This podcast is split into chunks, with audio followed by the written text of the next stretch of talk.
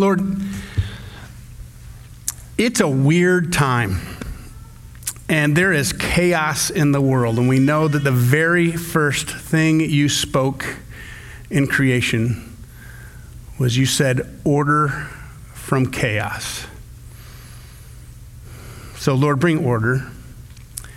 There are some of us today grieving, others are celebrating. But we're all your children. So, what we ask, Lord, is this that when all this is said, is done, said and done, when, the, when the, all the elections in all the states are verified, that all of your people, all of this nation, all of the world who's watching us, that we all are confident that it's legal and just because you, justice flows down like a mighty river from you. So, Lord, make everything clear and give us confidence that this is how you foresaw it. And we know that you only have good things for your people. Lord, this message today is exciting to me, but I don't want it to be my message for them. I want it to be your message for us. It's changed each time from yesterday to this morning, and now, Lord, stand in my shoes, give me your thoughts, and speak with my mouth so you, your word is proclaimed, not mine and give us eyes to see, ears to hear, and hearts to receive whatever it is that you want to say to us, however you want to encourage us, or however you want to convict us. We want to hear it because we trust you above ourselves. In Jesus' name, amen. This passage is. Um, uh, I, I, I, want to say it's one of my favorites because it is more marked up than any other chapter in my Bible. Lynn gave me this Bible uh, for my first birthday after we were married. Um, so, to, uh, 1990, uh, February of 1990. And um, the first, I, I, make marks in my Bible. Some people don't do that. Some people don't feel comfortable with that. Um, but I highlight and underline. And if someone, if I'm in a sermon and someone tells me something, or if I'm reading something in a commentary or doing my Greek work, if there's something that's like, I didn't know that, I kind of like make a little annotation. And you won't be able to see it from there. Uh, oh, yeah, you can, maybe. Um, this is chapter 12 of Romans. Here, there's annotations over here, there's little notes over here. One of them I can't read. Uh, and then there's, not, there's, there's two verses, actually, there's one sentence that doesn't have any mark in it. Um, this is not one of my favorite passages, but it is one of the most impactful passages for me. And so I want to share with you a focus on this passage that maybe you haven't thought of it, have, in a way, maybe you haven't thought of. Uh, I will tell you about the first annotation I made. Um, back in uh, 1990, uh, I, was, I was already in ministry, but I needed to be in seminary. And so I was looking into seminary uh, out, out east, uh, evangelical seminary out there outside of Boston called Gordon Conwell Theological Seminary. So was my brother in law, Lynn's sister's husband. He was, he was selling insurance when he got out of college, and then he, uh, he felt the call to ministry. So he, he and I decided we're going to apply to this seminary. And I filled out my application, got my references sent out to the people that have, have to reference for me, and he did the same, and he got in. And two weeks before I did, but I didn't know. Like, why did Chris get in and me not? Now, this is before I knew that New England's probably not the right place for me because I'm as Midwest and Southern as they come. I still wave at people when I go down the road. Out east, they don't do, I make eye contact. When I'm walking as a pedestrian down the street, they don't do that. And they talk like, I, I can't do it. Um, I just, I'm just not, I wouldn't have been a good fit. And I wouldn't have ended up here. I wouldn't have had the life that I've had. My children wouldn't have had the upbringing they had. It, but, but I was jealous. I was jealous that he got something that I wanted. And the very first notation I ever made in this Bible, it says this CM, that's Chris Mitchell, Gordon Conwell Seminary. Because right here it tells me, rejoice with those who rejoice. So I do not like this chapter, but I love it. Does that make sense? No? I'm with you, man. I don't make much sense. I don't I don't understand why people come and listen. I have to recover. I don't know how. Okay, Lord, you got to start talking now. Okay, here we go. Uh, couple things that uh, Pastor Doug talked last week about um, a place, a, a, sense of belonging, or a place to belong, and, and, it's God's people and it's with God. And then uh, I want you to see here that God's idea for this is our posture, our posture statement in the church is look up to see what God is doing, lean in to whatever Jesus has for us. And part of that is worship. It's, it's leaning in. You know, we give an offering to, of worship to God and He returns the favor. He gives us something in return. God has some things for us. But there's also a sense of sometimes you have to lean in. You have to, you have to, you, you have to, you, God says do it, you go do it. And then live out your faith wherever the Spirit leads you. Sometimes, especially in the chaotic world we live in right now, we, we, we look up and we're like, God, what are you doing? What are you doing? But here's this thing. Sometimes we forget that Father, Son, and Holy Spirit, one God, three persons, they have their own relationship, own family relationship within the Godhead. But when they decided, when, when He, they, I hope you understand, I'm not a heretic, um, when, when Father, Son, and Holy Spirit decided we want to create humanity, and they, they breathed life. It says that we created humankind in our image and breathed life into Adam and breathed life into Eve and, and it made this earthly family so that God's will be done on earth as it's already being done in heaven. And so we are his partners in pushing out the kingdom of God, visible and invisible. We are partners with God in carrying out His will, His mission on the planet. So sometimes when we look up to see what God is doing, because Christ, the second person of the Trinity, the Son, became Jesus, we don't always have to look up. We can look out and see the partnership we have with Jesus, and we can look up and see, or look out and see God's work in one another. So have that lens when you look at this passage, when you hear me read it. we're going to read the whole thing. The other piece is at the beginning, it's almost poetic, it's beautiful. And then there's a segment of the passage that's like, pro, like a proverb. You remember the Proverbs that says, you know, oh, here's, I'll use this example because I'm going to use another example later, and I want you to know that I have right to do it because of Scripture. Okay? As a dog returns to his vomit, so a fool returns to his folly. That's a proverb. This, this, this, this. Uh, Proverbs 1, 2, and 3, it's all about wisdom and foolishness. Wisdom and foolishness. Wisdom and folly. Wisdom and folly. There's a whole segment in here that's just Paul saying boom, boom, boom, boom, boom. Why? Because he's telling us what God's will is, and he's showing us that if we're looking up and, and, knowing God, then this is what God is wanting us to do and who he wants us to be. So when we get there, I'll let you know when we're at the kind of proverbial part. It reads like this This is Paul speaking to the church in Rome. Therefore, I urge you, brothers, in view of God's mercy, to offer your bodies as living sacrifices, holy and pleasing to God. This is your spiritual act of worship. Do not conform any longer to the pattern of this world, but be transformed by the renewing of your mind. Then you will be able to test and approve what God's will is, his good, pleasing, and perfect will. This is the passage that Pastor Doug read at the end of, of his sermon last, last week. I know that. You know that. God's doing something in this passage. For by the grace given me, I say to every one of you, do not think of yourselves more highly than you ought, but rather think of yourself with sober judgment in accordance with the measure of faith God has given you. Just as each of us has one body with many members, and these members do not all have the same function, so in Christ, we who are many form one body, and each member belongs to all the others.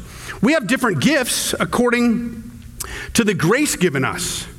If a man's gift is prophesying, let him use it in proportion to his faith. If it's serving, let him serve. If it's teaching, let him teach. If it's encouraging, let him encourage. If it is contributing to the needs of others, let him give generously. If it's leadership, let him govern diligently. And if it is showing mercy, let him do it cheerfully. Now, kind of the more proverbial part. Love must be sincere.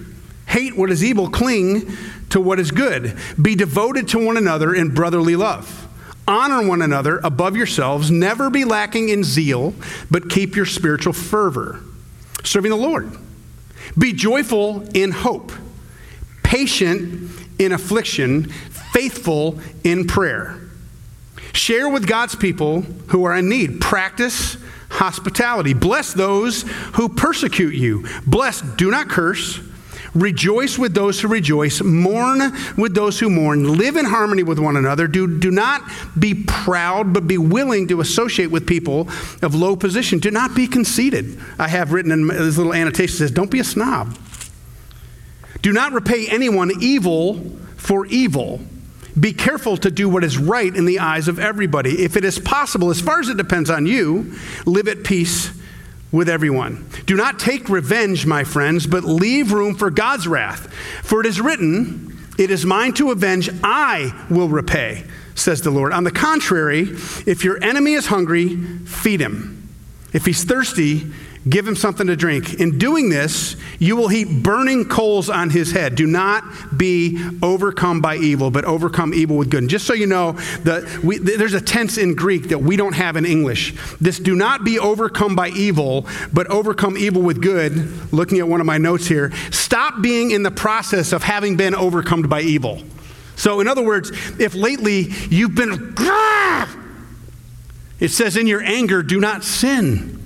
Right here, it said we, we don't need to be caught up and affected the way the world is caught up and affected. The other thing that I want to make sure that you know, because I, I, had this wrong for years. I used to love this passage. I used to, uh, if, if the enemy is hungry, feed him. If he's thirsty, uh, give him something to drink. In doing so, you will, reap, you will heap hot coals upon his head. He says vengeance is his, but he's telling me how to get it. So if I'm nice, I get a little vengeance. That's not what it means. Any of you campers? You ever had a campfire? Or if you have a wood stove at a deer hunting cabin, you know what this is like. You put the, you put the wood in at night, you're cold. It hopefully is, well, I don't want it to get cold, but if you're a deer hunter, you kind of like it that way. Um, it, it, you put the you, you put the wood in there. It gets so hot. You, I mean, you if you put a pot on top of it, it would boil water. And then you go to bed, and three, four, five in the morning, uh, maybe when you're getting up to do your business, you've got to put clothes on because you're so cold. And you walk out there and that thing, it, the room is cold, the, the stove is cold, nothing's warm. And you open it up and you're like, oh, please, please, please, please, just a smoldering cinder in there so that I don't have to go get matches and go get paper and go get kindling or rub two sticks together. You just want a little bit of coal. Well, folks, Back in the nomadic culture, when people would travel around, they would make a fire. And then one of the things that they would do when they get up to move to their next spot, they would find a little smoldering cinder, a little coal that has a little bit of life left in it. And they would pack it up and they would wear it on their head. They would put it in their turban type thing. And they had, I don't know what, I don't know what, I can't remember what they put it in, but they would put it, they would, they, they would put it on top of their head. They would keep their body warm. But it also meant that when they get to their next place, they take that out, they blow on it, they put a little tinder around it, and it lights back, it, it lights a new fire fire. So, Unfortunately, Paul is saying if your enemy's hungry, feed him. If he's thirsty, give him something to drink. In so doing, it's like saying, be on your way, be well with God's speed. It's not exactly as not quite as fun as the other way. But what is God telling us? What does he want his people to do? If you want to know what God's will is, his good, pleasing, and perfect will, what does he tell you? He says this he says, therefore, brothers, in view of God's mercy, now notice it's mercy, offer your bodies as living sacrifices, holy and pleasing to God. And I used to, the way I'm wired is I want, all of us have a tendency to have a transactional relationship with God. If I do this, you do this. If I give this up, you have to bless me in a different way. And so I, I always focused on sacrifice. In view of God's mercy, offer yourselves as living sacrifices. This, holy and pleasing to God, this is worship. But the word there is in view of God's mercy, in view of the fact that God does not give you what you have coming to you. He wants us to offer ourselves. The word there is offer and then sacrifice. And here's the thing no offering is without sacrifice, but there are sacrifices that are not offerings to God. All squares are rectangles, but not all rectangles are squares. All offerings demand sacrifice, but not all sacrifices are offerings. What is he saying? He's saying, in view of God's mercy, because God is such a good God, is such a noble God, is such a, a God with a tender heart, go all in. This bodies as living sacrifice, the word there is sarx. It means all that humanity is, but it's a callback to Romans 6 3, when in Romans 6 3, they were offering their bodies to things that were not of God. So, right here, he's saying to you and me, if God is merciful, you got to be all in. Go for it, Go, all the way. And he, and it says, by the, by the grace given to you, you've been gifted to do certain things. And we've all heard this. If you've grown up in the church, you know, as I know, that everyone has given gifts. God, because He's gracious, gives gifts and gives different gifts to different people. And sometimes we think, my gift's not that big a deal. So I'm going to I'm going to give you an illustration. I'm not going to use the words, but most of you will put the pieces together. The parts of, a body, of, of the body were having an argument, a physical body having an argument. Who's most important? The eyes, of course, they're most important. They're kind of, kind of taught. Well, you'd be stumbling around all over the place. You wouldn't be able to see food to eat. You wouldn't. Da, da, da. Yeah, and then and then the, then the hand kind of goes. Well, yeah, but if I have a stick and if, if you're if you're not working, I have a stick. I can find my way around. And then the mouth is like, yeah, but you can't eat or drink or anything else if you don't have me. And the hands like, yeah, but I take it and put it in there. And, and then the nose is smelling and the, and the ears, the hearing and the, the, the heart, the pumping and the, and the lungs, the breathing and all of that. And there was one part of the body, though, that never jumped in. I mean, the pinky is arguing. The pinky nail is arguing. The pinky toe. Say, you ever kick me? You know how, how important I am if, you, if you ever been. But there's one part of the body that decided, I'm a shh. I'm, just, I'm going to show them. No one noticed any difference for two days. After two days, they start going, hmm. Four days, feeling a little bloated, feeling a little uncomfortable, a little slow to move around, funny sounds coming from down here. After seven days, eight days, yes, you're the most important. Feeling a little toxic, and now not toxic anymore. And that part of the body just said, just saying. There is no part of the body. I'm not saying that in the, in, the, in, in the spiritual realm or in the body of Christ that you're supposed to be that part. not saying that. But there is nothing more or less important than any other. Why? How do I know? Because God chose to gift you in a specific way, and He ordained that from, be, from before time began that you, there are good works that He has prepared in advance for you to do in accordance with the grace and the faith that He has given you. So if you are someone who is hospitable, be hospitable. If you're someone who serves, I love Alicia. We've got others. I mean, there, there's, there's Rick and there's Mary and there's others that help, but Alicia has a, a, a phenomenal brain. I'm just talking about people on our staff. She has a phenomenal brain, and the way she looks at the church building and the property, and she's calling contractors or she reaches out to to HVAC people from within our congregation, or, or she, she knows that we need this RTU unit set up, or she, uh, she's keeping things clean so that we don't get sick. She, there's the toilet paper in the office. In my, I have a bathroom in my office.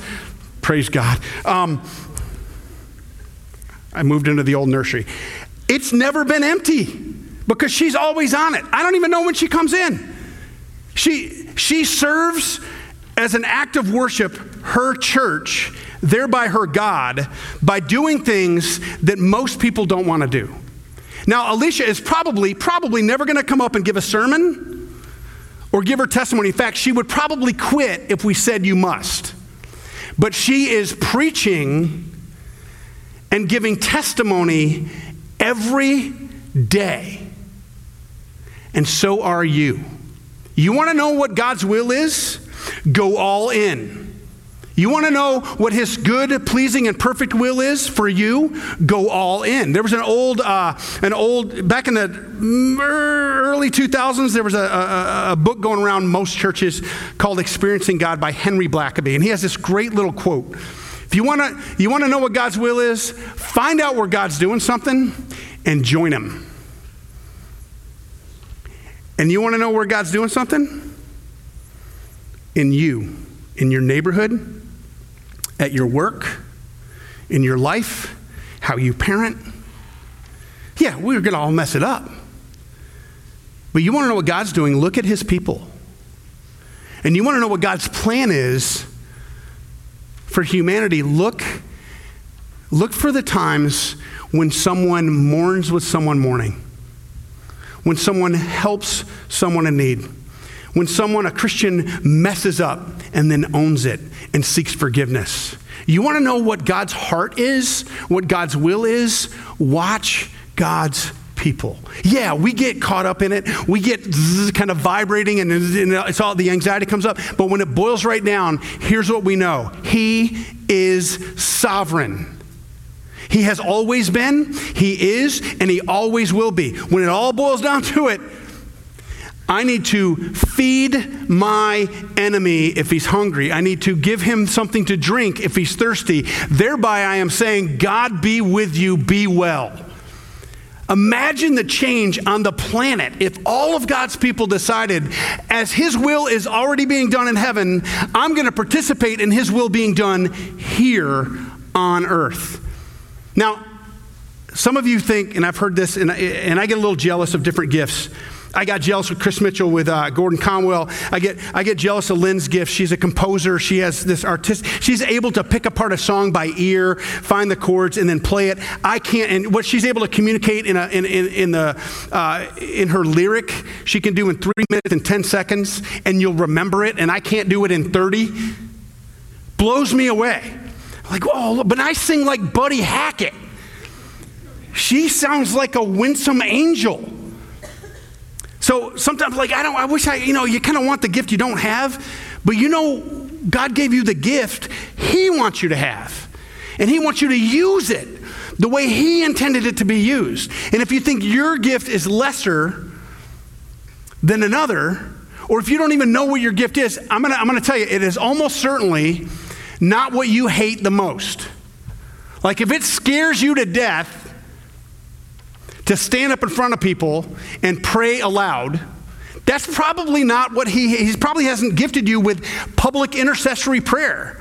But it is probably almost certainly the thing that you love the most that gives you life, that you excel in, that you don't even have to think about because it just comes natural to you. That's the part of you. He wants to use all of it. I still am supposed to pray, even though I'm not gifted in intercessory prayer like that. I'm, I'm supposed to, to, to be hospitable, even though I'm an introvert and it's a bother to me every time my doorbell rings. It, it, but I'm still supposed to be nice. But there are people that are made to be hospitable. There are people that are made to serve in different ways. There are people, and you have something that God has made for you to do, someone that He's made you to be, and only you can be that person. So, in view of God's mercy, offer yourselves. Then you will be able to know what God's will is His good, pleasing, and perfect will. You're part of the body. Not just this body, the body. And what the world needs now is love, sweet love. I know. You know what the world needs? You. You. And your gift. And it's a gift that God thought would be best for you. He bought it, He wrapped it, He gave it, after he paid for it with his life. And he gave it to you and he says, Now, go do my will on earth as I am already having it done in heaven. So if you want to look up and know what God is doing, look out and see how his people are behaving. As far as it depends on you. Let's pray.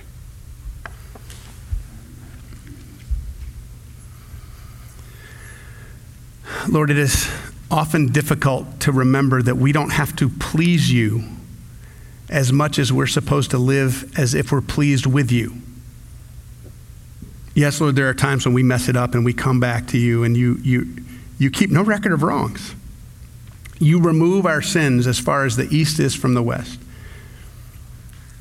But Lord, most of the time, you look at us and you just think of us as dear children whom you love and who you want to see become more and more like your son.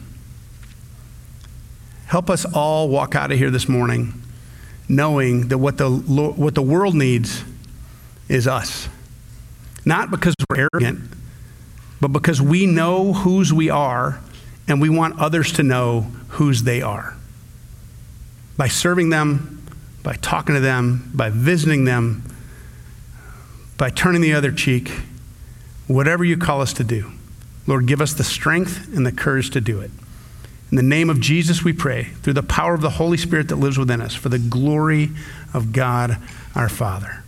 Amen.